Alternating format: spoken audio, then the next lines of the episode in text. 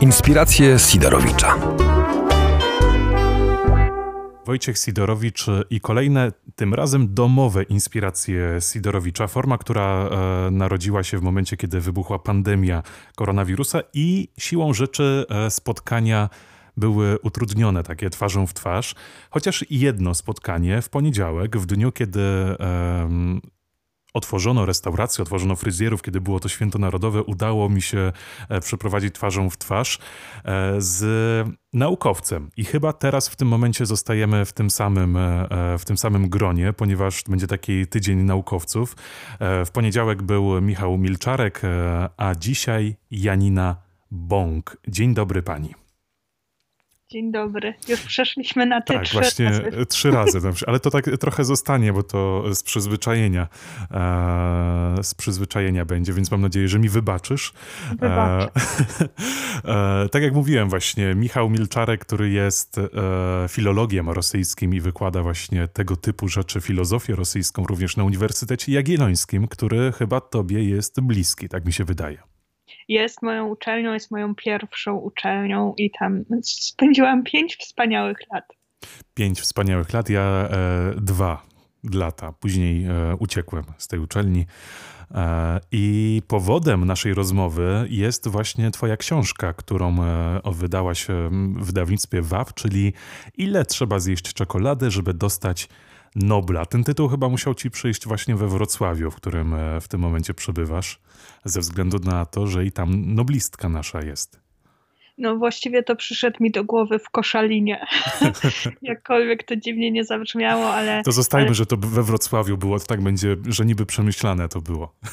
No ale dlaczego? Jakby Koszalin też potrzebuje trochę reklamy. Możemy mówić, że Koszalin to jest takie miasto pisarzy i że tam należy jeździć, jak potrzebujemy weny. A tam można wenę, wenę właśnie uzyskać? No, jak do widać. Tytułów? Pięć lat temu w Koszalinie przyszło mi to do głowy i cyk, pięć lat później już jest książka. Trochę zeszło e, z tą książką właśnie, bo pięć lat e, ona, ona była pisana, ale ta książka to jest też również e, część wykładów, które miałaś okazję prowadzić na wielu scenach i nie tylko wykładów dla studentów, ale również dla przypadkowych ludzi. Jeżeli studenci nie są przypadkowymi ludźmi, ludzi. to też właśnie tak. Tak. tak brzmi. Ale jedna rzecz, o której ja sobie pomyślałem na samym początku, czytając tej tę książkę, to jest to, że kurczę, gdybym ja może ją przeczytał trochę wcześniej, to udałoby mi się skończyć studia, bo, mm. czyli udałoby mi się obronić, ponieważ e, czytając dosłownie od pierwszych kilkudziesięciu stron, ja już wiedziałem, aha, tak powinienem się zabrać za swoją pracę licencjacką wtedy. E, I jednak e, no, żałuję, że wcześniej nie udało się tej książki wydać. Wiesz co, y, czasem rzeczywiście tak mi ludzie mówią lub piszą i no jest to przemiłe. Rzeczywiście jest to też dla mnie no, największy komplement, bo trochę pisałam ją z e, taką myślą, żeby po pierwsze odczarować trochę tę statystyką i statystykę i pokazać, że mm, absolutnie każdy może i powinien się z nią zaprzyjaźnić. E, a jeśli ona jest dodatkowo użyteczna i praktyczna dla studentów w toku ich radosnego życia na uczelni, no to jest mi tym milej i tym wspanialej i mam nadzieję, że rzeczywiście paru osobom pomoże. No ja tutaj muszę naprawdę polecić e, osobom, które zastanawiają się, czy sięgnąć po tę książkę i właśnie są na trzecim roku studiów e, licencjackich albo na piątym roku, kiedy będą pisali ma, magisterkę, bo wszelkie rzeczy, które ja wałkowałem z jednym promotorem, później z drugim promotorem, później z trzecim promotorem e, i do końca ich nie zrozumiałem, miałem, zostały właśnie te wątpliwości rozwiane e, po książce o statystyce Janiny Bąki. Tutaj mówię właśnie chociażby o metodologii badań, jak podejść, e, jak ułożyć sobie pracę. Mnie by to ułatwiło, no ale, no ale tak się los potoczył, że za no, późno tę książkę wydałaś niż wcale. Mogę powiedzieć mamie, że to twoja wina, że ta książka późno wydałaś, to dlatego e, tak ze studiami się potoczyło. E, ale właśnie, jeszcze przedstawiając e, dzisiejszego gościa domowych inspiracji, Janina Bąk. I tutaj znowu mam problem z powiedzeniem, kto, kim Janina Bąk jest w zasadzie przede wszystkim. Czy jesteś naukowcem albo naukowczynią, nie wiem jakiej formy, jakiej formy używasz, czy jesteś influencerem, czy jesteś może komikiem, e, bo tych, e, bo tych właśnie ról, które, które masz jest naprawdę, naprawdę dużo. Kim e, przede wszystkim jesteś według siebie? Wiesz co, na pewno nie komikiem, ale lubię myśleć, że staram się łączyć bycie naukowczynią, bo ja lubię feminaty, mhm. feminatywy, jak to się mówi? Feminatywy, tak. A tak, to feminatywy. I bardzo się cieszę, że udało mi się połączyć właśnie tę naukę z e, takim trochę um, edutainment, czyli edukacja poprzez mhm. zabawę, poprzez jakąś taką lekką formę. Więc rzeczywiście prowadzę też bloga i bardzo się cieszę, że ludzie chcą go czytać i właśnie e, Janina to... Daily, tak? Tak, Janina Daily i przez to, że te artykuły takie pierwsze, nieśmiałe o statystyce cieszyły się dużym powodzeniem, no to dali mi taki pomysł, że hej, może, może fajnie by było to rozwinąć książką, bo um, no z dużą do, dozą przyjemności zawsze, e, gdy myślę o tym swoim przykładzie, to e, lubię myśleć, że fajnie, że okazało się, że to nie jest tak, że ludzie w internecie oglądają tylko te koty z chlebem na głowie i e, generalnie głupoty. Jak to powiedziała moja ciotka kiedyś 50 lat, mm, e, tłumaczyła 70-letniej swojej koleżance, co to jest YouTube i powiedziała jej tak, Hanka, słuchaj, YouTube to jest taka platforma, na której człowiek w majtkach rzuca się na kaktus. I ja pomyślałam sobie, że to jest doskonała definicja internetu, ale jeśli w tym internecie oprócz tego kaktusa są ludzie, którzy... No wiem, idealne. Aż mi notes spadł na ziemię. No ale widzisz, jeśli oprócz tego kaktusa, który ja też sobie bardzo cenię, bo ja też się lubię śmiać, e, chociaż może niekoniecznie zrzucania się na kaktus, e, jest też miejsce na statystykę i na to, żeby ludzie się czegoś nauczyli, no to jestem więcej niż szczęśliwa. Ile trzeba zjeść czekolady, żeby dostać Nobla, czyli ta twoja książka? No to właśnie, jest to książka, e, która... Mm, w niezwykle zabawny sposób, e, taki, że normalnie Strasburger może być zagrożony e, w prowadzeniu familiady, e, w niezwykle zabawny sposób, e, ale taki inteligentny, bo jednak trzeba mieć e, trochę... Ja nie, nie, nie, nie, wszystkie twoje żarty rozumiem, może nie tylko z książki, ale też oglądając twoje wystąpienia, więc, więc tutaj trzeba mieć wiedzę. Mówi właśnie o statystyce. Ja bym chciał z tobą porozmawiać przede wszystkim, to tak nakreśliłbym ci e, ten, ten rejon rozmów, e, nie tylko z perspektywy jakiegoś niedawnego studenta, ale również z perspektywy e, tego, że jestem dziennikarzem i e, dziennikarzem radiowym. E, ten podcast to jest dodatkowa rzecz, którą robię.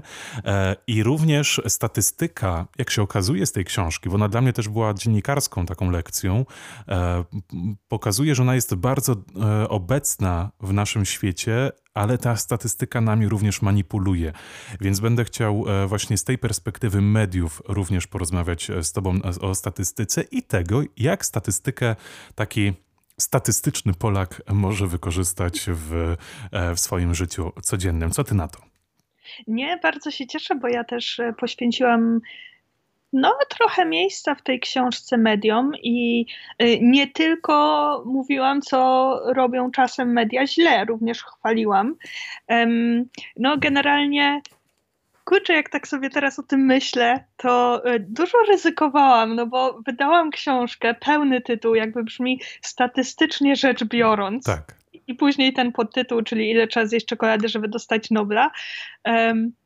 No, ale tak sobie wymyśliłam, może ten tytuł statystycznie rzecz biorąc nikogo nie odstraszy, a może właśnie sprawi, że um, ludzie sięgną jeszcze chętniej po, to, y, po, po tę pozycję, żeby właśnie nie dać się oszukać, nie dać się zmanipulować, albo po prostu zrozumieć więcej. Albo tak jak ja, e, marzy mi się Nobel i naprawdę myślałem, że moja miłość do czekolady pozwoli mi e, w przyszłości nie go...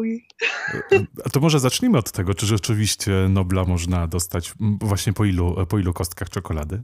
No właśnie ja zawsze mówię, że nie będę spoilerować konkretnej liczby, mhm. ale w tej książce przedstawiam bardzo szczegółowe wyliczenia, e, ile właściwie tej czekolady musimy zjeść, żeby tego Nobla dostać, więc warto próbować. Mama może być dumna, e, jak uda nam się tę nagrodę e, zdobyć, więc no, polecam przeczytać chociażby dla tego rozdziału, żeby móc się dowiedzieć, no, następnym razem, jak pójdziemy do sklepu, to ile tych kilogramów musimy nabrać do koszyka.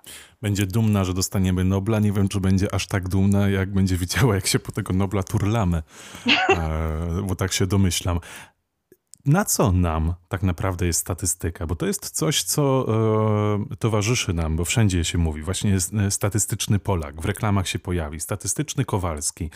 E, wszędzie mówimy o jakichś statystykach przy okazji wyborów. One teraz są bardzo mocno obecne, kiedy są, myślę, że sondaże to również e, rodzaj statystyk, Oczywiście, prawda? Tak. E, na co nam w życiu jest statystyka? Wiesz co? Bardzo często jest mi zadawane to pytanie, albo jeszcze szczegółowiej, do czego mi się to przyda. E, przychodzą do mnie ludzie i mówią: Dobra, statystyka, fajnie było, śmiesznie było, ale do czego mi się to przyda? I to jest dla mnie szalenie dziwne pytanie, bo e, dla mnie, ja mam świadomość, że do wszystkiego, jakkolwiek to nie zabrzmi, jakby, że ta statystyka jest rzeczywiście obecna wszędzie. Gdy czytamy jakieś gazetowe nagłówki, gdy czytamy jakieś doniesienia amerykańskich naukowców, gdy widzimy jakiś wykres w telewizji, e, gdy interpretujemy sondaże prezydenckie, więc tak naprawdę z tą statystyką mamy do czynienia codziennie, po kilka razy dziennie. No niemniej z przykrością powiem, że myślę, że to jest pewna porażka edukacji, jeśli gdzieś tam w toku uczenia ludzi statystyki, no bo ona jest obecna na wielu kierunkach studiów. Um, nie udało się wykazać, pokazać studentom, jak praktyczna jest to nauka. Być ja, może za za bardzo skupiliśmy się, znaczy i, ja staram się nie, ale nie wiadomo, czy zawsze mi to wyszło, ale na wzorach, na definicjach i gdzieś tam zgubiło się to, co najważniejsze, czyli pokazanie, po co im się to przyda w życiu. Ja właśnie mam, e, tak wchodząc tutaj w słowo, chociaż już myślę, że skończyłaś zdanie, e, myślę, że statystyka obecna jest właśnie na tych studiach matematycznych. Mm, i chyba tylko i wyłącznie, tak jak mi się kojarzy, na dziennikarstwie nie miałem statystyki. Eee, no właśnie, czy ona, ona jest tylko i wyłącznie na takich matematycznych, ścisłych przedmiotach? Jest y, szalenie ważną częścią programów wszelkich nauk społecznych, czyli e, psychologii, socjologii. Może być fakultetem na różnych kierunkach humanistycznych. Ostatnio, e, gdy Marcin Meller pisał o tej książce e, i trochę podobnie jak ty, że żałuje, że mm, nie miał jej na studiach, no to okazuje się, że on skończył historię i też miał statystykę, co mnie szalenie mhm. zdziwiło, ale okazuje się, że, że nawet na takich kierunkach można ten przedmiot znaleźć, e, więc nie zdecydowanie nie tylko matematyka. No i ekonomia, jeszcze oczywiście e, biznes, zarządzanie. No praktycznie każda dyscyplina może skorzystać ze statystyki, no choć domyślam się, że jeśli ktoś studiuje E, orientalistykę, to, to niekoniecznie będzie szczęśliwy, że natrafi na taki przedmiot, jeśli natrafi. Ja żałuję właśnie, że e, u mnie na dziennikarstwie E, którego e, nieszczęśliwie, albo może i szczęśliwie nie udało mi się skończyć. E, nie było statystyki właśnie, bo teraz statystyka, mm, teraz realizuję taki temat w radio, który właśnie również pewnych statystycznych pomiarów dotyczy. Ja się tego wszystkiego uczę na żywym organizmie w tym momencie. A łatwiej by mi było wiedzieć na przykład, jak takie rzeczy interpretować, bo ja z tym mam styczność cały czas. Czy odzywam się do jakiegoś urzędu, czy odzywam się do, e, do jakichś firm o różne rzeczy, to cały czas mam, e, analizuję dane, a mhm. tego na studiach mnie niestety nie nauczono. Wiesz co, i bardzo sobie cenię takie podejście, bo ja jakby rozumiem, że właśnie nie każdy miał możliwość zetknąć, nauczyć się tej statystyki, albo nauczyć się jej dobrze, lub nauczyć się mm, no, trochę mniej boleśnie niż, niż na przykład niektórzy pamiętają ze studiów. I zawsze powtarzam, że jakby nie ma w tym nic złego, że czegoś nie wiemy, albo że właśnie musimy się czegoś douczyć. Tak naprawdę problem będzie, jak przestaniemy pytać i będzie, przestaniemy dociekać. Um, ja tego czego najbardziej nie lubię w takim myśleniu czy mówieniu o statystyce, to nie tego, że ludzie na przykład, no właśnie, zastanawiają się, do czego to jest przydatne, e, albo no, mają problem ze zrozumieniem e, jakichś konceptów, mhm. e, albo że właśnie czegoś tam im zabrakło w przeszłości i, i, i mają pewne, pewne luki. Najbardziej nie lubię ignorancji. Więc jeśli dziennikarze się mylą, bo zwyczajnie no, nie mieli okazji się tego nauczyć, rozumiem to, ale jeśli się mylą, bo po prostu wynika to z ich ignorancji, i to nie chodzi tylko o dziennikarzy, w ogóle o, o, o ludzi, no to to już bardzo trudno mi zaakceptować. Zastanawiam się, czy statystyka to jest e, dziedzina nauki, która jest omylna czy nieomylna? Jest absolutnie omylna i, i w ogóle nauka jest też omylna. E, bardzo chciałam poświęcić temu rozdział, choć znowu to może wydać się ryzykowne, bo, bo wiele osób mówi, że mm, okej, okay, ale jeśli mamy jakieś wyniki badań i one są wzajemnie sprzeczne, to kto ma rację? Albo że e, kiedyś nauka ustanowiła jakiś związek, a 10 lat później związek pomiędzy dwoma czynnikami, a 10 lat później okazało się, że no jednak on nie ma miejsca. I ja zawsze mówię, że to jest ok, to jest pisane w proces poznawania, że my czasem będziemy popełniać błędy. I to w gruncie rzeczy jest o tyle dobra wiadomość, że to buduje pewną pokorę. To oznacza, że e, ja lubię myśleć, że naukowy sposób myślenia o świecie oznacza, że my nigdy nie jesteśmy pewni. Nigdy nie wiemy, czy to już jest ten moment, żeby nad tym pytaniem badawczym na przykład postawić kropkę, że my cały czas będziemy szukać, e, szukać potwierdzenia e, albo szukać jakiegoś uaktualnienia. Więc tak, oczywiście, że nauka jest, może się mylić, no ale intuicja tym bardziej, więc e, jeśli zrezygnujemy z nauki tylko dlatego, że mamy jakiś tam margines potencjalnego błędu, to ja zawsze pytam, ok, ale co mamy w zamian? Mhm. A co mamy? No, mamy intuicję, mamy własne opinie i przekonania, które są jeszcze bardziej złudne, zwłaszcza, że mamy spory problem z odróżnianiem faktów od opinii. Mhm. Um, i mówię my, bo, bo ja również, mimo iż jestem świadoma tych wszystkich błędów poznawczych, na które jesteśmy narażeni, to mnie też się to zdarza. Um, dlatego, no nie, no nie, tłumaczę zawsze ludziom to tak samo, jeśli okej, okay, um, zdrowy rozsądek, intuicja, okej, okay, ale jeśli twoja intuicja podpowiada ci coś, a moja coś innego, to kto ma rację? I nauka ma narzędzia, ma odpowiednie mechanizmy, które są w stanie właśnie ustalić, kto ma rację albo która teoria najpewniej jest słuszniejsza. No w przypadku intuicji nie, nie mamy takich narzędzi. Ale to właśnie, jeżeli e, ja mam rację, bo ja tak uważam, i ty masz rację, bo tak uważasz, to statystyka e, jakoś nam może w tym pomóc? Oczywiście, bo. To jak właśnie? No, jeśli, jeśli myślimy o jakimkolwiek e, poznaniu, niech będzie statystycznym. Wrocławiu. No właśnie chciałam powiedzieć. Miałam, miałam taki żart w głowie, ale później pomyślałam sobie, nie, może nie, ale widzę, że jakby nie miałeś tego problemu. Mm, w jakiejś poznaniu jakiejś rzeczywistości, jakiegoś urywka świata, no to właśnie statystyka, jakieś takie algorytmy myślenia, reżim tej metody naukowej pozwala um, na, takie, na taką obiektywną ocenę świata e, i obiektywne poznanie, znowu powiem, e, świata. No bo mhm. wszystkie nasze opinie, wszystkie nasze przeczucia i intuicje znowu jakby ja rozumiem, że to jest bardzo ważna część naszego życia, więc ja jakby nie ujmuję e, nikomu, dlatego że, że korzystamy również z takich narzędzi przy podejmowaniu różnych decyzji. No niemniej, no nie, żeby zbadać jakiś, obiektywnie zbadać jakiś wycinek świata, no to musimy się zwrócić ku nauce. Tutaj e, jeszcze raz wracając do tego, ja mam rację i ty masz rację. Pokazuje się nam to często w sondażach, e, które teraz nas zalewają, czyli sondażach wyborczych.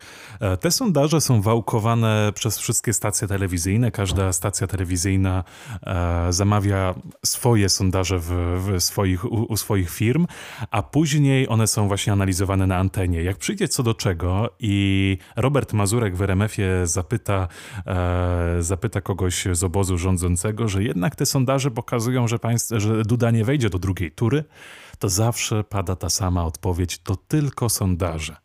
Tak. No i właśnie, niby ważne, ale to tylko sondaże. No i tak i nie. Znaczy tutaj, są dwie rzeczy.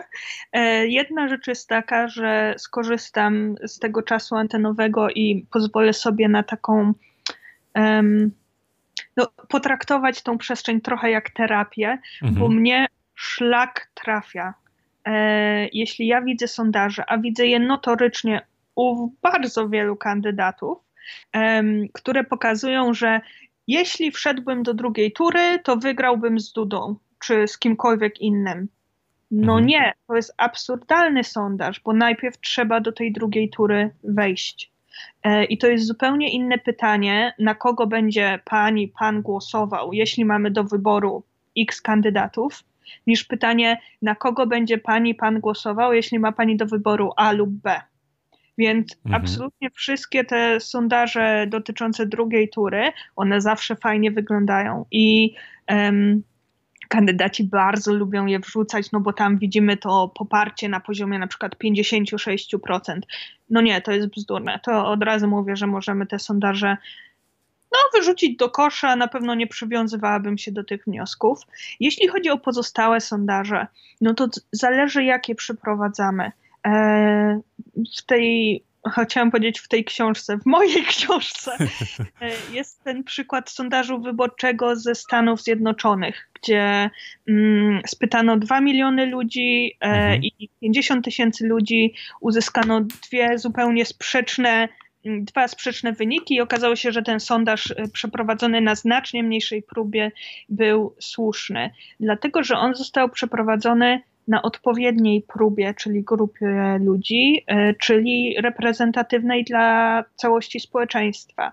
I jeśli te sondaże są przeprowadzone w sposób rzetelny, czyli po pierwsze na e, dużej próbie wysokiej jakości, e, po drugie pytania są zadane odpowiednie, no to nie, my potrafimy bardzo dużo wyczytać z sondaży. Właściwie statystycy znacznie więcej niż to, co widzimy w mhm. telewizji.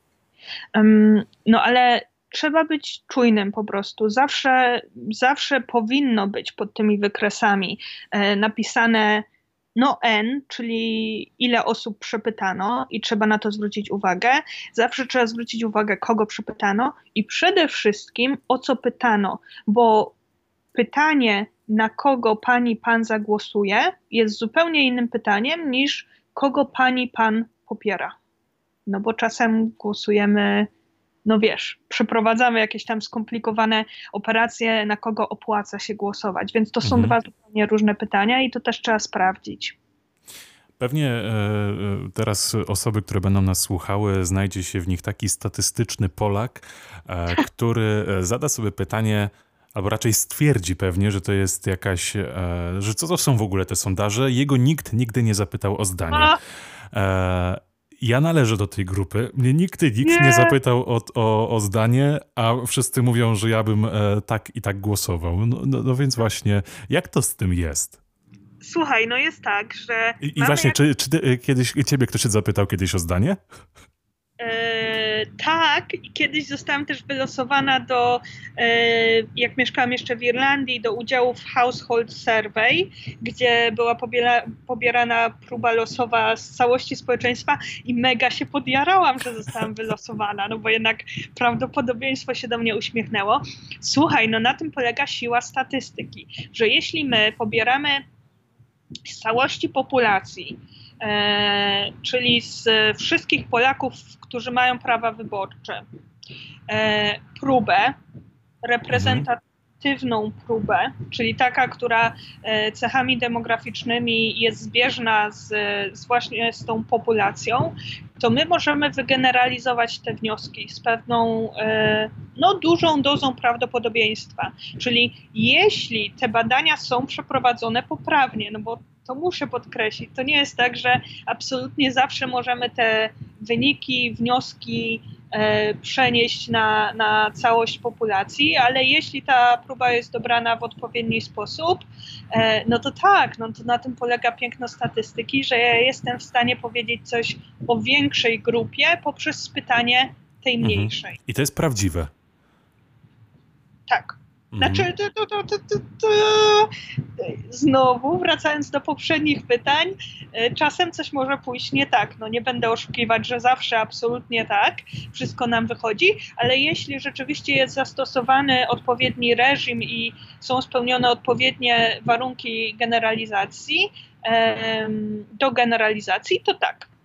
E, muszę zapytać, czy ty mieszkasz gdzieś w pobliżu torów? Tak, to był pociąg. Słuchaj. I, i, i, i mam nadzieję, że teraz padnie żart. Nie, nie, nie. E, raczej smutna wiadomość, Aha. bo słuchaj, jak e, przyszłam tu wynajmować, obejrzeć te mieszkanie, to w ogóle nie, nie zauważyłam tych torów, co jest o tyle dziwne, że one są i nic ci nie skłamie, trzy metry od moich okien. Ojejku. Ale tam też no. pendolino jeździ? No właśnie nie, głównie A. towarowe, więc głównie w nocy, więc dobra wiadomość. Główne, w, głównie w nocy i teraz w trakcie naszej rozmowy mieliśmy okazję usłyszeć, ale tu mi się przypomniał właśnie twój e, żart, który opowiadasz wszędzie, czyli e, wsiada całka do pociągu i okazuje się, że to nie jej przedział. Ale Dobrze. to tylko oznaczona całka musi być. To musi być oznaczona całka? Tak. Czyli spaliłem? Trochę, no, o, ale kurczę. następnym razem na Wigilii już, już e, pewnie ci lepiej pójdzie. Ale, ale dlaczego oznaczona? W sensie u mnie to nic nie zmienia w śmieszności tego żartu. E, no nie, e, ona musi być oznaczona, żeby ten żart był matematycznie poprawny. A, okej, okay. czyli to tak, żeby nikt się przy stole, wujek matematyk, żeby się nie obruszył. No, żeby nie zaczął płakać z rozpaczy, tak. A, no właśnie. Wracając do politycznych e, jeszcze, jeszcze rzeczy, Sondaże z reguły są podawane e, na wykresach. Zdarzy się, że jest to wykres kołowy, ale z reguły sondaże to są wykresy słupkowe. Pod każdym tak. wykresem jest zawsze uśmiechnięta buźka e, naszego ulubionego kandydata. E, I te sondaże, jak zauważyłem na przykład analizując jedną ze stacji telewizyjnych, czyli TVN24 i TVP, mhm liczby są podobne, ale zawsze jakoś w tym TVP e, Andrzej Duda ma wyższy słupek. E, tak. W porównaniu do innych, którzy mają po prostu takie, no ledwo co odrośli od ziemi. E, ale patrz, jak wyczerpująco odpowiedziałam. Tak. Okej, okay, to e, przejdźmy w takim razie dalej. Nie. jest, e, jest taki rozdział, który sprawił mi mnóstwo przyjemności e, i on jest o wizualizacji danych. I on właściwie podzieliłam go na dwie części. Pierwsza część jest o tym, jak właśnie jesteśmy manipulowani za pomocą wykresów, czyli takie sztuczki, które e, są przyprowadzane, mm, w jaki sposób na te wykresy nakłada się makijaż, żeby one wyglądały znacznie lepiej niż mhm. wskazują na to surowe liczby.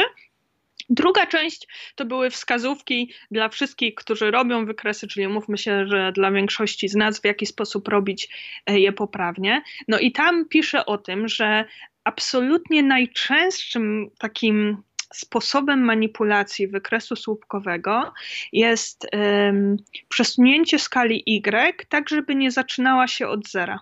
Mhm. E, I to teoretycznie nie ma żadnego znaczenia, ale um, ja tam zawsze e, nieważne czy piszę o tym w książce, czy na blogu, czy e, w Pojawia mediach. się tam taki wykres bardzo ważny, chyba który, który wy, był wypuszczony przez jakieś ministerstwo.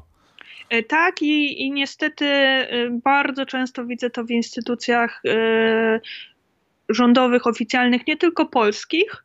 E, więc no, jest to przesmutne. I właśnie zawsze zestawiam te dwa wykresy, ten poprawny i ten zmanipulowany, bo dopiero wtedy widać fajnie, jak duża to jest różnica, w sensie jak te proporcje między słupkami się zmieniają, nawet jeśli tylko trochę zmienimy tę skalę, tylko trochę zaczniemy ją powyżej zera. E, Edward Tufte, który jest absolutnym geniuszem wizualizacji danych, nazwał zresztą taką manipulację life factor, czyli współczynnik kłamstwa, czyli um, stosunek tej różnicy między kategoriami, która wynika z liczb, z danych, w porównaniu do tej różnicy, która e, jest narysowana. Mhm z, no z tego, jak te słupki wyglądają. No i właśnie wtedy e, okazuje się, że na przykład dane ministerstwo e, robi z te, ich wykresu, że robi naprawdę dużo e, właśnie, że, że jakiś problem nie wygląda tak źle, jak wyglądać powinien tak naprawdę. Czyli to jest czysta manipulacja po prostu, wprowadzenie opinii publicznej w błąd. Tak, to jest czysta manipulacja. E Chociaż od razu właśnie powiem, e, nie musimy się czuć winni, bo to nie jest tylko e, polska przypadłość. Absolutnym geniuszem złej wizualizacji danych jest, wyobraź sobie, Pentagon. Oho. No, poważnie, ja Aha. uwielbiam. Oni czasem upubliczniają swoje e, prezentacje i ja nie wierzę w to, co widzę. Więc jakby znowu to wszystkie kraje mają z tym problem, ale E, tak, to jest manipulacja. I teraz ja, jeśli jestem w stanie, na bieżąco gdzieś tam mi się otrze o oczy jakiś zmanipulowany wykres, to lubię wrzucać je w swoje media społecznościowe z opisem, dlaczego on jest nieprawidłowy, no i właśnie z porównaniem, jak on powinien wyglądać. I zawsze, gdy to robię, zwłaszcza jeśli to jest kwestia polityczna, a ja zawsze staram się w tych wpisach być apolityczna i zawsze y, to dla mnie nie ma znaczenia, jaka to będzie partia polityczna. Jeśli ten wykres jest nieprawidłowy, to ja go napiętnuję. I absolutnie zawsze zawsze znajdzie się minimum jedna osoba, która powie, że dobra, ale to nie jest błąd, bo tak naprawdę ten, kto czyta wykres, to powinien y, wiedzieć, żeby czytać go ze zrozumieniem i patrzeć na tę skalę. No ale ludzie nie, nie wiedzą. Ludzie nie wiedzą, a poza tym to e, jest zadanie autora wykresu, żeby jak ja patrzę na jakiś obrazek, to mam kilka sekund najczęściej, na przykład scrollując Face'a, e, żeby wysnuć jakieś e, wnioski na jego temat. I nie, to nie jest zadanie tych biednych czytelników, żeby oni później siedzieli z linijką i różnice w słupkach odpowiadają danym, to jest odpowiedzialność i z całą mocą mówię odpowiedzialność e, autorów wykresu, żeby one były po pierwsze prawidłowe, a po drugie, żeby były jak najprostsze, najłatwiejsze dla nas, e, najmilsze poznawczo, czyli żeby zwyczajnie nam się je e, dobrze interpretowało. Ale powiedzmy sobie szczerze, że e, okej, okay, część osób może z nieświadomości, może nie przyłożyła tak. odpowiedniej e, wagi do, do tworzenia uwagi do tworzenia tego wykresu i po prostu zrobili to źle, ale na przykład e, politycy czy takie instytucje, chcąc pokazać, jak coś robią dobrze albo jak problemu nie ma, oni będą celowo, e, mimo nie wezmą sobie twoich e, rad do serca i będą celowo to robili, to jak my, tacy zwykli statystyczni śmiertelnicy, możemy uchronić się właśnie przed taką manipulacją? Na co powinniśmy w takich wykresach właśnie zwracać uwagę? Tutaj mówimy na przykład o bezrobociu, o finansowaniu służby zdrowia, bo takie wykresy się pojawiają, no, na każdy temat. Mhm. E, oprócz tej skali, do której ja jestem bardzo przywiązana i w sumie za każdym razem, gdy o tej skali mówię, to czuję, czuję e, się tak, że chyba, chyba będę to mieć napisane na nagrobku, bo poważnie, dzień bez takiego, e, takiej przekazania komuś takiej informacji jest dla mnie stracony. Mm, oprócz skali no ja zawsze się lubię przyjrzeć tym wykresom, znowu sprawdzić, jeśli to jest na przykład wynik jakiegoś badania ankietowego, to ile osób spytano, bo jeśli 10, no to fajnie, że była duża różnica, ale niewiele możemy się z tego wykresu dowiedzieć. Sprawdźmy, kogo spytano, bo no, na przykład jeśli e, pytam o preferencje wyborcze i pytam grupę studentów, no to to ma znaczenie. To, mhm. to mogą być zupełnie inne preferencje niż gdybyśmy wzięli na przykład wszystkie grupy wiekowe pod uwagę. No i to nie zawsze jest możliwe, bo. Bo, bo nie może... są te dane podawane też. Tak, może tak być. Nie zawsze też są podawane te takie, albo nie, inaczej. Znaczy tak, nie zawsze te dane surowe są podawane, czyli te wartości. E, czasem nawet jeśli są podawane, to to są tak duże liczby, że no trudno byłoby do, dla nas, nam e, wykonać tę operację e, w głowie, czy te proporcje mniej więcej się zdarzają, zgadzają, czy nie. No jeśli to są jakieś tam mniejsze wartości, to to jest prostsze. No, czasem jest to bardzo proste do zaobserwowania, jeśli E, chyba też właśnie umieściłam ten wykres w książce, gdzie różnica pomiędzy jednym słupkiem a drugim wynosi 0,3, a wygląda jakby ten drugi był po prostu 10 razy e, większy. Ale właśnie tutaj powiedzieliśmy o, powiedziałaś o tych danych, e, jak kogoś pytamy o opinię, ale ten wykres, który podałaś, jeden właśnie jest się pomotałem. E, jeden z tych wykresów, które zamieściłaś w książce, on nie mówił o preferencjach jakichś osób, tylko o konkretnych liczbach, które właśnie niepokazane od zera, e, niepokazane od zera pokazywały zupełnie inną skalę problemu. Tutaj jak możemy się wtedy e, uchronić przed tym? No tylko i wyłącznie zwrócić na uwagę, od jakiej liczby się zaczyna? Zwrócić uwagę na, na skalę, zwrócić uwagę na źródło, czyli skąd wzięto te, te liczby, te statystyki, czy to była jakaś e, oficjalna instytucja, czy to był cenzus. No, zwyczajnie zastanówmy się, gdzie pozyskano e, te liczby. No i znowu nie zawsze będziemy mieć taką możliwość, e, nie zawsze będziemy mieć możliwość, żeby zweryfikować w ogóle, czy te liczby są e, prawdziwe, czyli zgodne z rzeczywistością. Też zdaję sobie sprawę z tego, że e, nie wszyscy są takimi psychofanami wykresów, że absolutnie za każdym razem, gdy jakiś widzą, to szukają w źródłach, czy te dane się zgadzają. No ale musimy być po prostu, nieważne czy mówimy o gazetowych nagłówkach, o wykresach, czy jakichkolwiek wnioskach, musimy być e, czujni. No niestety, i, i wszystko sprowadza się do tego, żeby być trochę nieufnymi. No, w świecie warto, warto te zasady sobie wziąć do serca. E, chciałbym teraz zapytać Cię o pomoc, o radę właśnie dla mnie, bo ja się staram e, wykorzystywać e, swoich rozmówców e, do tego, żeby samemu się czegoś nauczyć. Jak już wspomnieliśmy, że jestem e, dziennikarzem, e, młodym dziennikarzem, może początkującym dziennikarzem, to jakich błędów, po pierwsze, jakich błędów powinienem się wystrzegać, e, statystycznych na przykład, e, właśnie z, z, tym związanych, żeby nie wprowadzać swoich czytelników, słuchaczy w błąd i na co sam powinienem uważać, interpretując innych. Nie wiem, czy dobrze mhm. zadałem dobrze to pytanie. Ja myślę, że to są głównie dwie rzeczy, które się mhm. dzieją.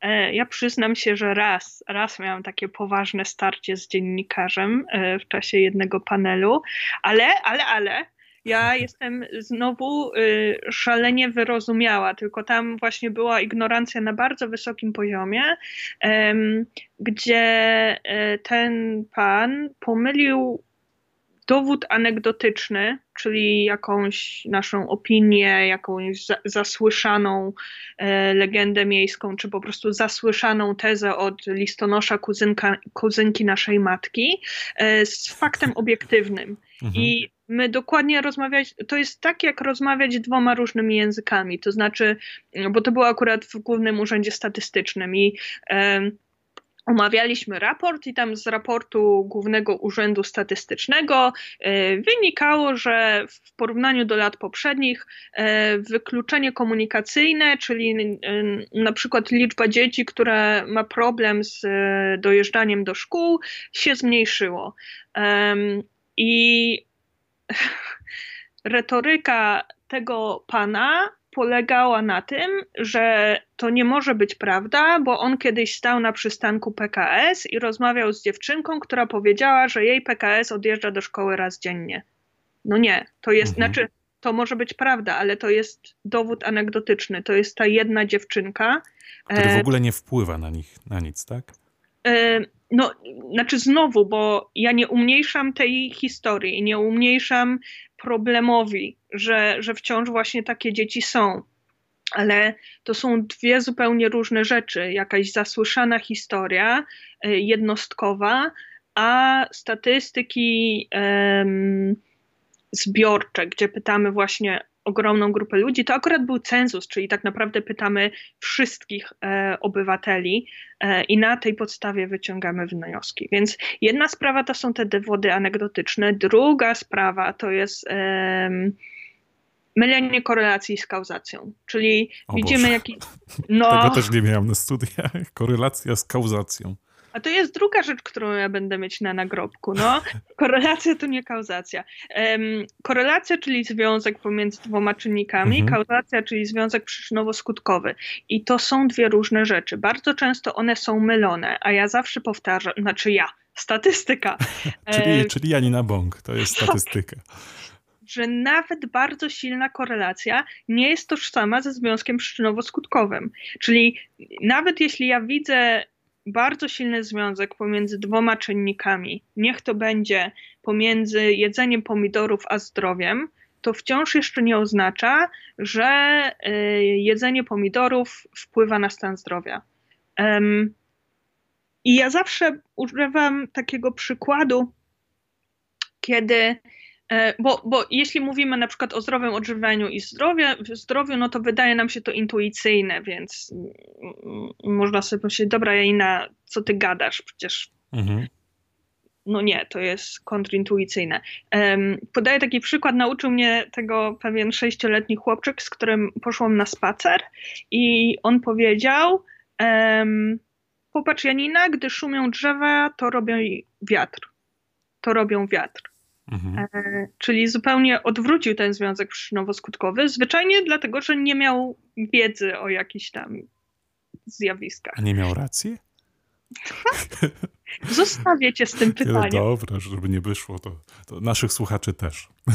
Ale e, no tak, no generalnie to ustalenie takich mhm. związków jest bardzo skomplikowane. Jest mhm. możliwe oczywiście, ale skomplikowane. Zawsze też podaję taki przykład, że jest bardzo silny związek pomiędzy jedzeniem lodów a liczbą utonięć, ale, ale to nie znaczy, że jakby za każdym razem jak jemy jakiegoś mhm. rożka truskawkowego, to musimy sobie nadmuchać ponton w salonie.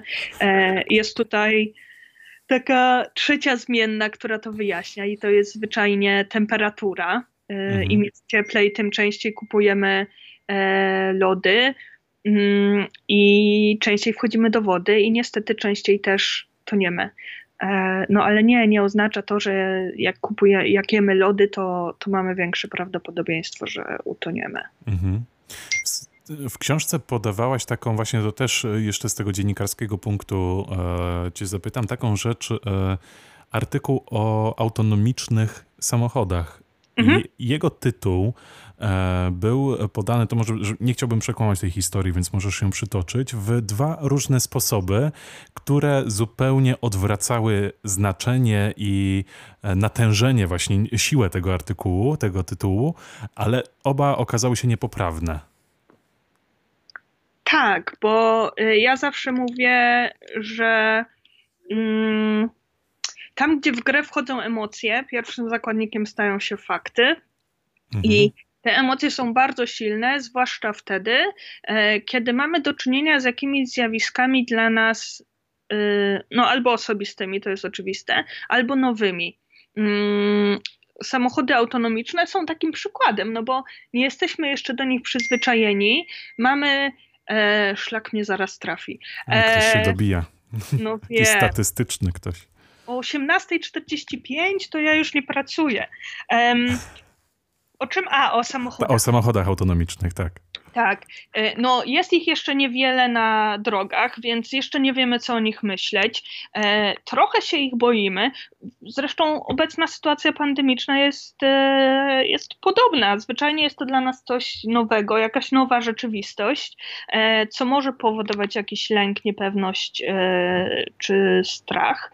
Jeśli chodzi o te nagłówki dotyczące samochodów autonomicznych, no to jeden błąd to była czysta po prostu manipulacja emocjonalna, bo to był nagłówek, który mówił, że samochody autonomiczne już decydują, kogo zabiją. Czyli po prostu absurd, absurdalny na, na nagłówek, mhm. który. Um, miał być nastawiony na kliki, ale drugi nagłówek już był nieprawidłowy z statystycznego punktu widzenia, bo zwyczajnie zestawiał ze sobą e, surowe liczby, a nie proporcje, bo e, on mówił chyba, że samochód autonomiczny znaczy dokładnie tak mówił, tylko nie pamiętam dokładnych liczb, że samochód autonomiczny zabił gdzieś człowieka, a ludcy kierowcy zabiją gdzieś 16. Mhm. E, no tak. No i ale... pokazuje to teraz to, że samochód autonomiczny nie jest taki zły, prawda? No ja nie wiem, czy on jest zły czy dobry, to jakby y, nie o to chodzi, ale jest ich na pewno znacznie mniej na drodze, więc porównywanie takich e, surowych liczb e, samochód autonomiczny, ludzki kierowca jest zwyczajnie nieprawidłowe. No, powinniśmy porównać jakieś proporcje, ile jest przypadków śmiertelnych na na przykład e, liczbę samochodów na, drogę, na drodze, danych mhm. samochodów na drodze. Czyli ale... powinniśmy na przykład wziąć wtedy trzy samochody autonomiczne i na przykład e, trzech kierowców e, żywych, żeby wtedy móc porównać e, skrupulatnie te dane? No trzech, tak na prosty nie, rozum, tak, myślę. Tak, tak, nie zabić, ale ponieważ już wiemy, co będzie na moim nagrobku, to możemy. Mhm. no naj, najlepiej byłoby albo tak, albo porównać proporcje, czyli sprawdzić, ile tak naprawdę jeździ tych samochodów autonomicznych po drodze, a ile normalnych i, i sprawdzić, mhm. ile wśród nich było wypadków śmiertelnych. Można by wziąć wypadki śmiertelne na kilometr. No jest na to sporo sposobów, e, niemniej żadne, żaden z tych nagłówków e, nie skorzystał z tej możliwości. Oba były nieprawidłowe. I tego właśnie powinienem się i moi koledzy i koleżanki wystrzegać właśnie. Ale jesteś dla siebie bardzo surowy. No, no, no, życie mnie tego uczy. Jezu. Nie, ja właśnie e, e, mówię, że nie znoszę ignorancji, ale też właśnie staram się przekonać ludzi, żeby nie byli dla siebie aż tak surowi.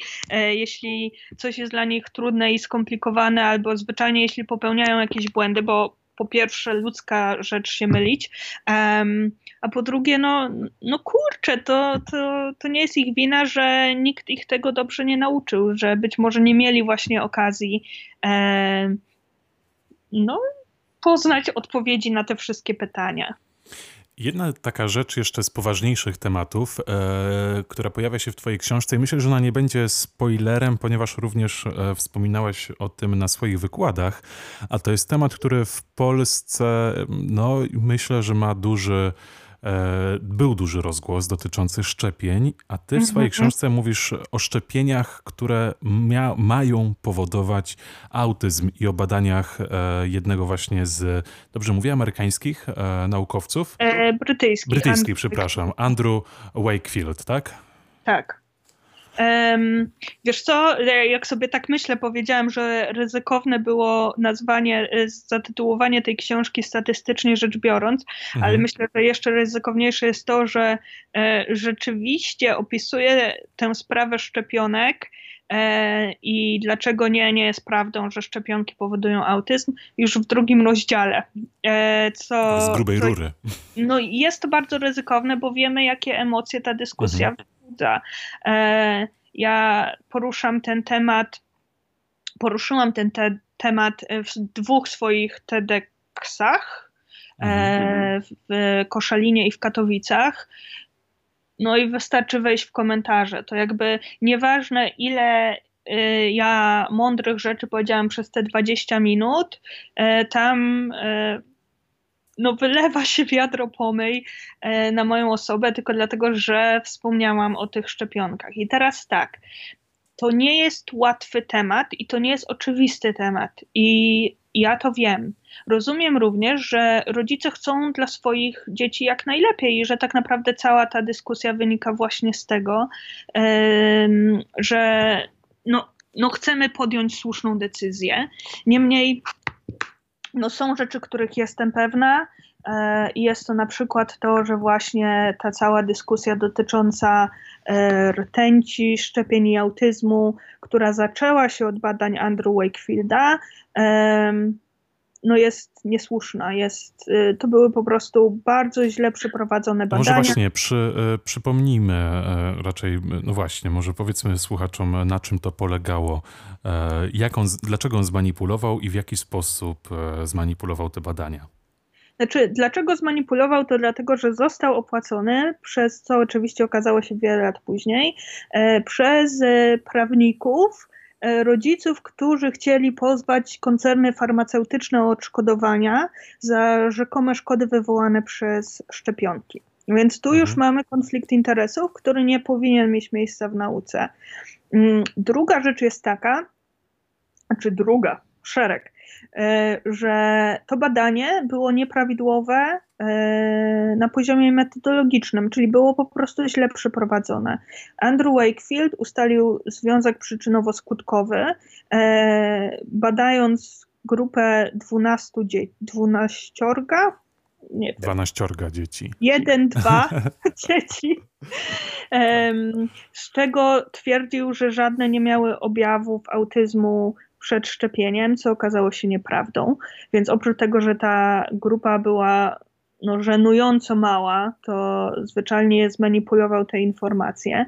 Po drugie, to, czy te objawy wystąpiły, e, on oceniał poprzez pytanie rodziców, czy po szczepieniu stan twojego dziecka się pogorszył, czy coś w tym stylu. No, mhm. czyli szalenie naprowadzające pytanie. Ale i, i, chyba on tam wspomniał o konkretnej nazwie szczepionki, e, jak A, dobrze tak, pamiętam. A, czy tak, ta szczepionka e, dokładnie taka i taka wpłynęła, e, czy po tym, no chyba, czy uważasz, że po tej szczepionce coś tam się zmieniło?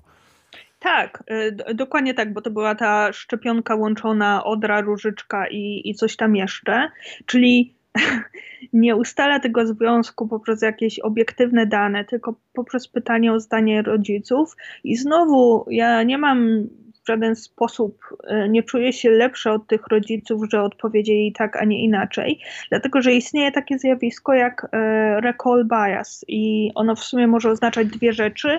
Pierwsza jest taka, kiedy pytamy, e, czy jesteśmy pytani o jakieś wydarzenia z dalekiej przeszłości i zwyczajnie mamy problem, żeby sobie przypomnieć. Jakbym cię spytała na przykład, e, co jadłeś na obiad e, trzy miesiące temu. Um, ale również recall bias yy, ma Makaron miejsce... z pesto, pamiętam. A zielonym czy czerwonym? Zielone, nie lubię czerwonego. I tylko to z Lidla, z Biedronki jest takie mdłe.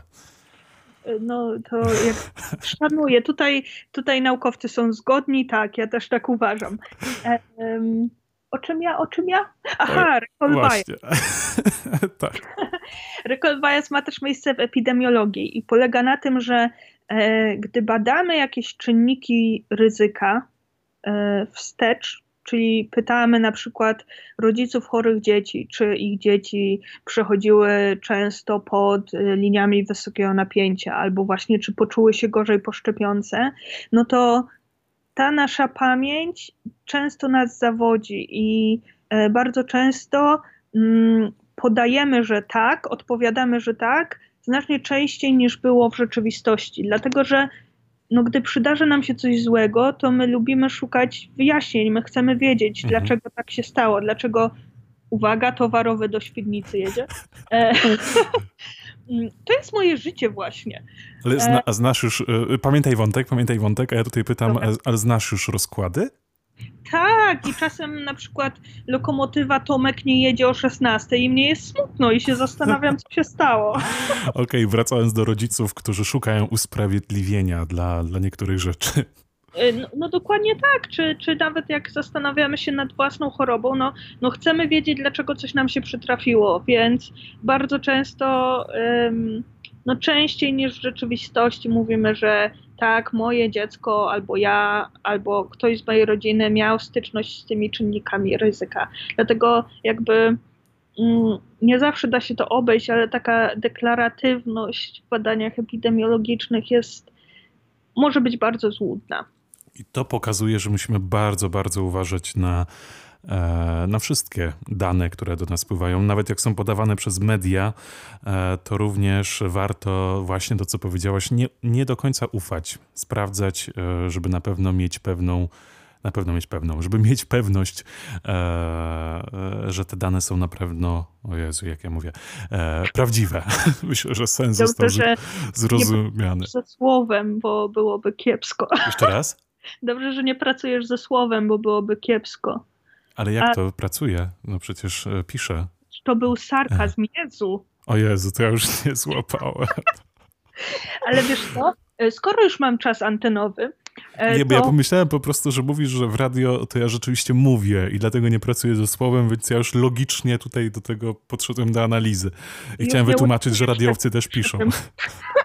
Okej, okay, oddaję ci czas antenowy słuchaj, no bo skoro mam czas antenowy, to ja bym bardzo, bardzo by mi się marzyło, e, idąc właśnie tym tropem, że rozumiem, że cała ta dyskusja o szczepieniach wynika ze strachu, do którego rodzice mają e, absolutne prawo. Oni tylko po, próbują e, podjąć słuszną decyzję. Marzy mi się, żeby w, pe w pewnym momencie dożyć, serio, użyję takiego słowa, mam 30 mhm lata, dożyć takiego momentu, kiedy to natrafię na tylko merytoryczną dyskusję o szczepieniach.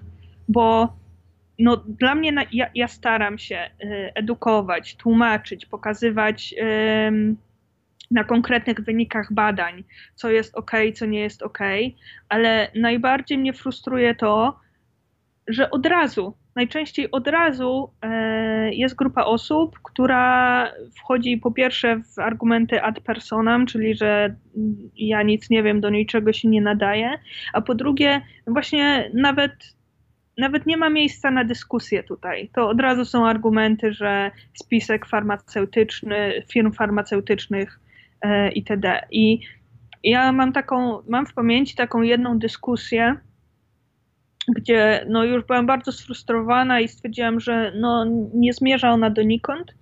E, I ta, to chyba była akurat e, jakaś pani, napisała mi w odpowiedzi, jej ostatni komentarz brzmiał, aha, wygrałam. I ja pomyślałam sobie, że to jest bardzo znamienne dla bardzo wielu dyskusji w internecie, a szczepionki to na pewno, że my dyskutujemy, żeby wygrać, a nie po to, żeby się czegoś wzajemnie nauczyć i żeby być może e, dowiedzieć się więcej, być może zmienić zdanie, być może nabrać jakich, jakichś wątpliwości, tylko żeby właśnie wygrać. Mhm. I to mhm. jest mega smutne. No ale to też no, ludziom trzeba oddać to, że nie każdy patrzy jak Janina Bąk, e, czy też może ktoś, kto, e, kto, kto właśnie się skupi na analizie danych i rzeczywiście będzie chciał używać argumentów, tylko ludzie zwykle idą po prostu linią emocji, prawda? No i, no i na tym się najłatwiej gra, więc teraz sobie wyobraziłem taki obrazek, e, taki mem jest, siedzi na ławce kościotrup I tam był podpis, że szuka, e, szuka wymarzonej drugiej połówki. E, to ja tak sobie właśnie wyobraziłem, że siedzi kościotrup i Janina Bąk czeka na merytoryczną dyskusję na temat szczepień. No, no właśnie, to jest... Nie ci, nie dożyję. No. To, jest, to jest smutne. To jest smutne. To żeby nie, to żeby nie, nie było tak smutno na, na, już pod koniec naszej rozmowy, to, to, to, to, to, to ja właśnie wszedłem dzisiaj jeszcze na twoją stronę, Janina Daily i zamiast zamiast zobaczyć już twoje wpisy, to czekała na mnie ankieta, którą, pytanie, które również pojawia się w jednym z twoich rozdziałów książki, czyli czy wiesz, że owce rozpoznają twarze innych e, owiec, ale nie ale tylko. Ludzi. Tak. Bo i ludzi tak, owce rozpoznają twarze innych ludzi, rozpoznają twarze innych owiec, co jest super ciekawe, no bo czy ty byś rozpoznał owcę jedną od drugiej? No nie. A taka owca będzie to pamiętać, nie pamiętam, czy przez trzy miesiące, czy nawet przez trzy lata. W sensie, jak cię zapozna na jakimś tam pastwisku i pojawisz się miesiąc później, to ona będzie pamiętała, że, e, że już kiedyś się poznaliście. Inna ciekawostka. Widzisz, mnie nauka jara, bo nauka jest taka ciekawa, a najczęściej jest nam przedstawiana za pomocą takich super nudnych przykładów. A ja o tych owcach wcale nie Mhm. piszę po to, żeby się pochwalić, że wiem o tyle o, o tych takich um, małych puchatych chmurkach na czterech raciczkach, tylko em, żeby pokazać, że mamy różne metody badawcze. Czyli Mhm. to nie jest tak, że jest tak po prostu opowiadam. Em, ale wiesz, co jest ciekawe? Że nie tylko owce rozpoznają twarze innych owiec i twarze ludzi, również dziki i pszczoły. Pszczoły? No, Czyli jeżeli ta sama Franca mnie ugryzła dwa razy, to znaczy, że mnie pamiętała? no może tak, może jej, wiesz, Wpadłem no, w oko. no, może jej wpadłeś w oko, może jej obraziłeś e, matkę, no nigdy nie wiadomo. Ojejku, no to, to tak, to jest. I, I dlatego ja bardzo się cieszę, że po tę książkę statystycznie rzecz biorąc, e, czyli ile trzeba zjeść czekolady, żeby dostać Nobla, sięgnąłem, bo właśnie, e, niby śmiesznie, tutaj już jesteś konkurencją dla Strasburgera, tak jak sobie powiedzieliśmy, do prowadzenia Gera, no come on! familiady, e, to jednak e, mówimy, wydaje mi się, że ciągle o naprawdę poważnych rzeczach i o poważnych zagadnieniach, które nas wszystkich dotyczą. Nie tylko dziennikarzy, nie tylko naukowców, ale po prostu tego zwykłego statystycznego Kowalskiego. E, Dlatego ja bardzo zachęcam do sięgnięcia po tę książkę, e, bo wiele się można z niej nauczyć, ale nie polecam czytania jej w komunikacji miejskiej. No, dziękuję. W komunikacji miejskiej nie można, bo, bo, bo można wybuchnąć śmiechem i kogoś zarazić wtedy jeszcze No dobra, koronawirusem. zaproszę cię na Wigilię, bo po tym y, Strasburgerze to jednak chciałam wycofać zaproszenie, ale tak to jeszcze możemy być y, przyjaciółmi, bo tak ładnie powiedziałeś. Oj, to bardzo mi miło. Ale to na Wigilii e, musimy sprawdzić, wtedy jak, jakąś owcę też trzeba zaprosić. Czy Nie, później, po miesiącach nas rozpozna. Jej, ja bym tu kiedyś chciała w ogóle.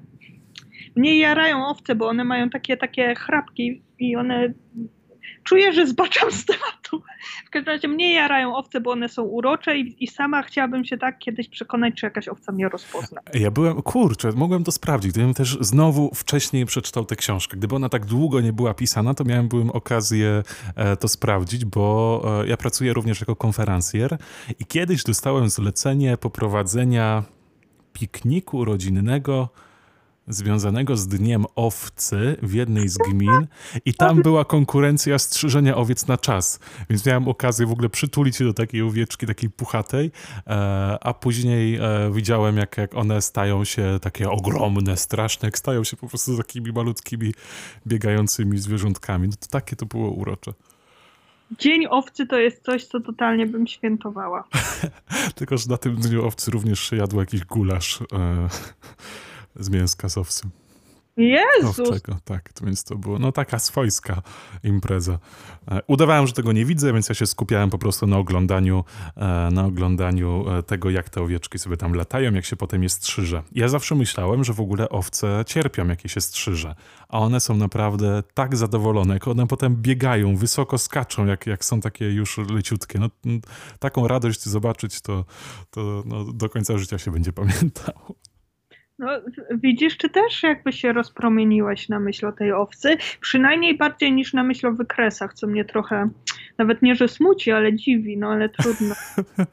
No ja nie zaczynam dnia od analizy e, wszystkich wykresów, które zostały w różnych państwach opublikowane, ale cieszę, że, cieszę się, że są właśnie tacy ludzie jak ty, którzy e, są w stanie nam to przeanalizować i to zboczenie zawodowe do czegoś nam się po prostu może przydać. E, chyba cię jeszcze zapytam teraz, czy ci nie jest smutno na koniec, że spotkań autorskich niezbyt. Chyba pewnie liczyłeś, bo to pierwsza książka e, i, i, i od razu brak możliwości spotkań autorskich z czytelnikami.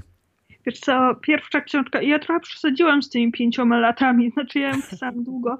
E, Ona zawsze mi się marzyła, więc w tym sensie może i, i, i gdzieś Mhm. tam faktycznie od tej myśli do realizacji to było pięć lat, ale no nie, pisałam ją trochę krócej. E, Niemniej tak faktycznie przez, e, przez lata, a nie miesiące i pomyślałam sobie, że to jest totalnie moje życie, że ja piszę tę książkę, piszę, wydaję i cyk pandemia. E, Jest mi...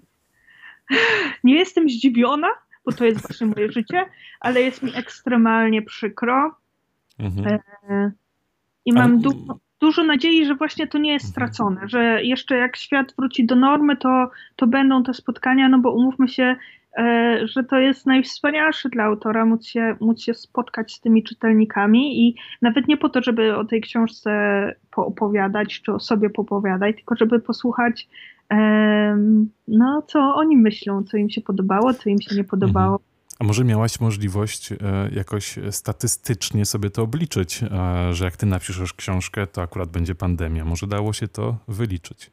szczerze mówiąc, dało się, bo były ma modele matematyczne, o które... Boże. Ja teraz zażartowałem sobie, ale jeżeli słyszę teraz twoją poważną odpowiedź, że tak dało się, to mnie to przeraża. Nie, nie były, były modele matematyczne, byli naukowcy, którzy już od wielu, wielu lat mówili, mhm. że e, pandemia jest tylko kwestią czasu. E, no i tak też właśnie się stało że książka o statystyce e, ugrzązła e, w czasie tej pandemii zapowiadanej. Ale, kurczę, a może no ja lubię szukać jakby pozytywów w, w złych historiach, a może w pewnym sensie ta książka jest teraz bardziej potrzebna, w sensie mhm. Gdy dociera do nas właśnie, właśnie tak dużo liczb danych, zachorowania, śmiertelność. Żebyśmy się nie czuli bezsilni. Tak, mo może no, to nie chciałabym, żeby to zabrzmiało jakoś tak e, egocentrycznie, więc y, może komuś pokażę, w jaki sposób analizować te liczby, że nie trzeba się ich bać, że, że może to, co wydaje się takie straszne, tak naprawdę e, nie jest straszne i że jeszcze będzie dobrze i będzie normalnie. Dokładnie tak. Janina Bąk, autorka książki Statystycznie rzecz biorąc, Ile trzeba zjeść czekolady, żeby dostać Nobla? Olga Tokarczuk chyba musiała czytać przed publikacją. No tak. w sumie we Wrocławiu mieszkacie obie w tym momencie, więc ja już tutaj widzę, gdzie, gdzie jak to wszystko wyszło, więc mamy dowód e, namacalny. Tak anegdotyczny. Myślę. Anegdotyczny, tak. Jest to dowód anegdotyczny. Ja też rzuciłem żartem, a nie wyłapałaś go. Aha, bo ty wciąż myślisz o tym sarkazmie. Nie, no serio, nic tego nie uratuje. Ale ja rzuciłem e, z tą, że jest nie, żebyśmy nie byli bezsilni. Aha, no, no a widzisz, mój własny żart i nie załapał. Mój własny żart, no właśnie. To myślę, że matematycy i inni, e, inne świry, bo tak to trzeba nazwać, będą mogli e, sobie to e, jakoś rozszyfrować. Dziękuję ci bardzo za tę rozmowę. Mam nadzieję, że umiliłem Ci troszkę ten czas w tej pandemii i że nasi słuchacze sięgną właśnie po tę książeczkę, bo jest naprawdę pięknie wydana, przezabawna, ale i bardzo mądra. Polecam. Bardzo Ci dziękuję. Chciałem jeszcze powiedzieć, że jejku, nie skończymy tego, że e, żałuję, że nie możemy się na żywo spotkać, bo ja lubię z pisarzami, z autorami książek się spotykać, żeby potem wziąć autograf do swojej kolekcji. Ale później sobie pomyślałem, że jednak nie żałuję, bo kupiłem ją na Kindle, więc więc w sumie. E, dziękuję, do usłyszenia. Dziękuję. Inspiracje Sidorowicza.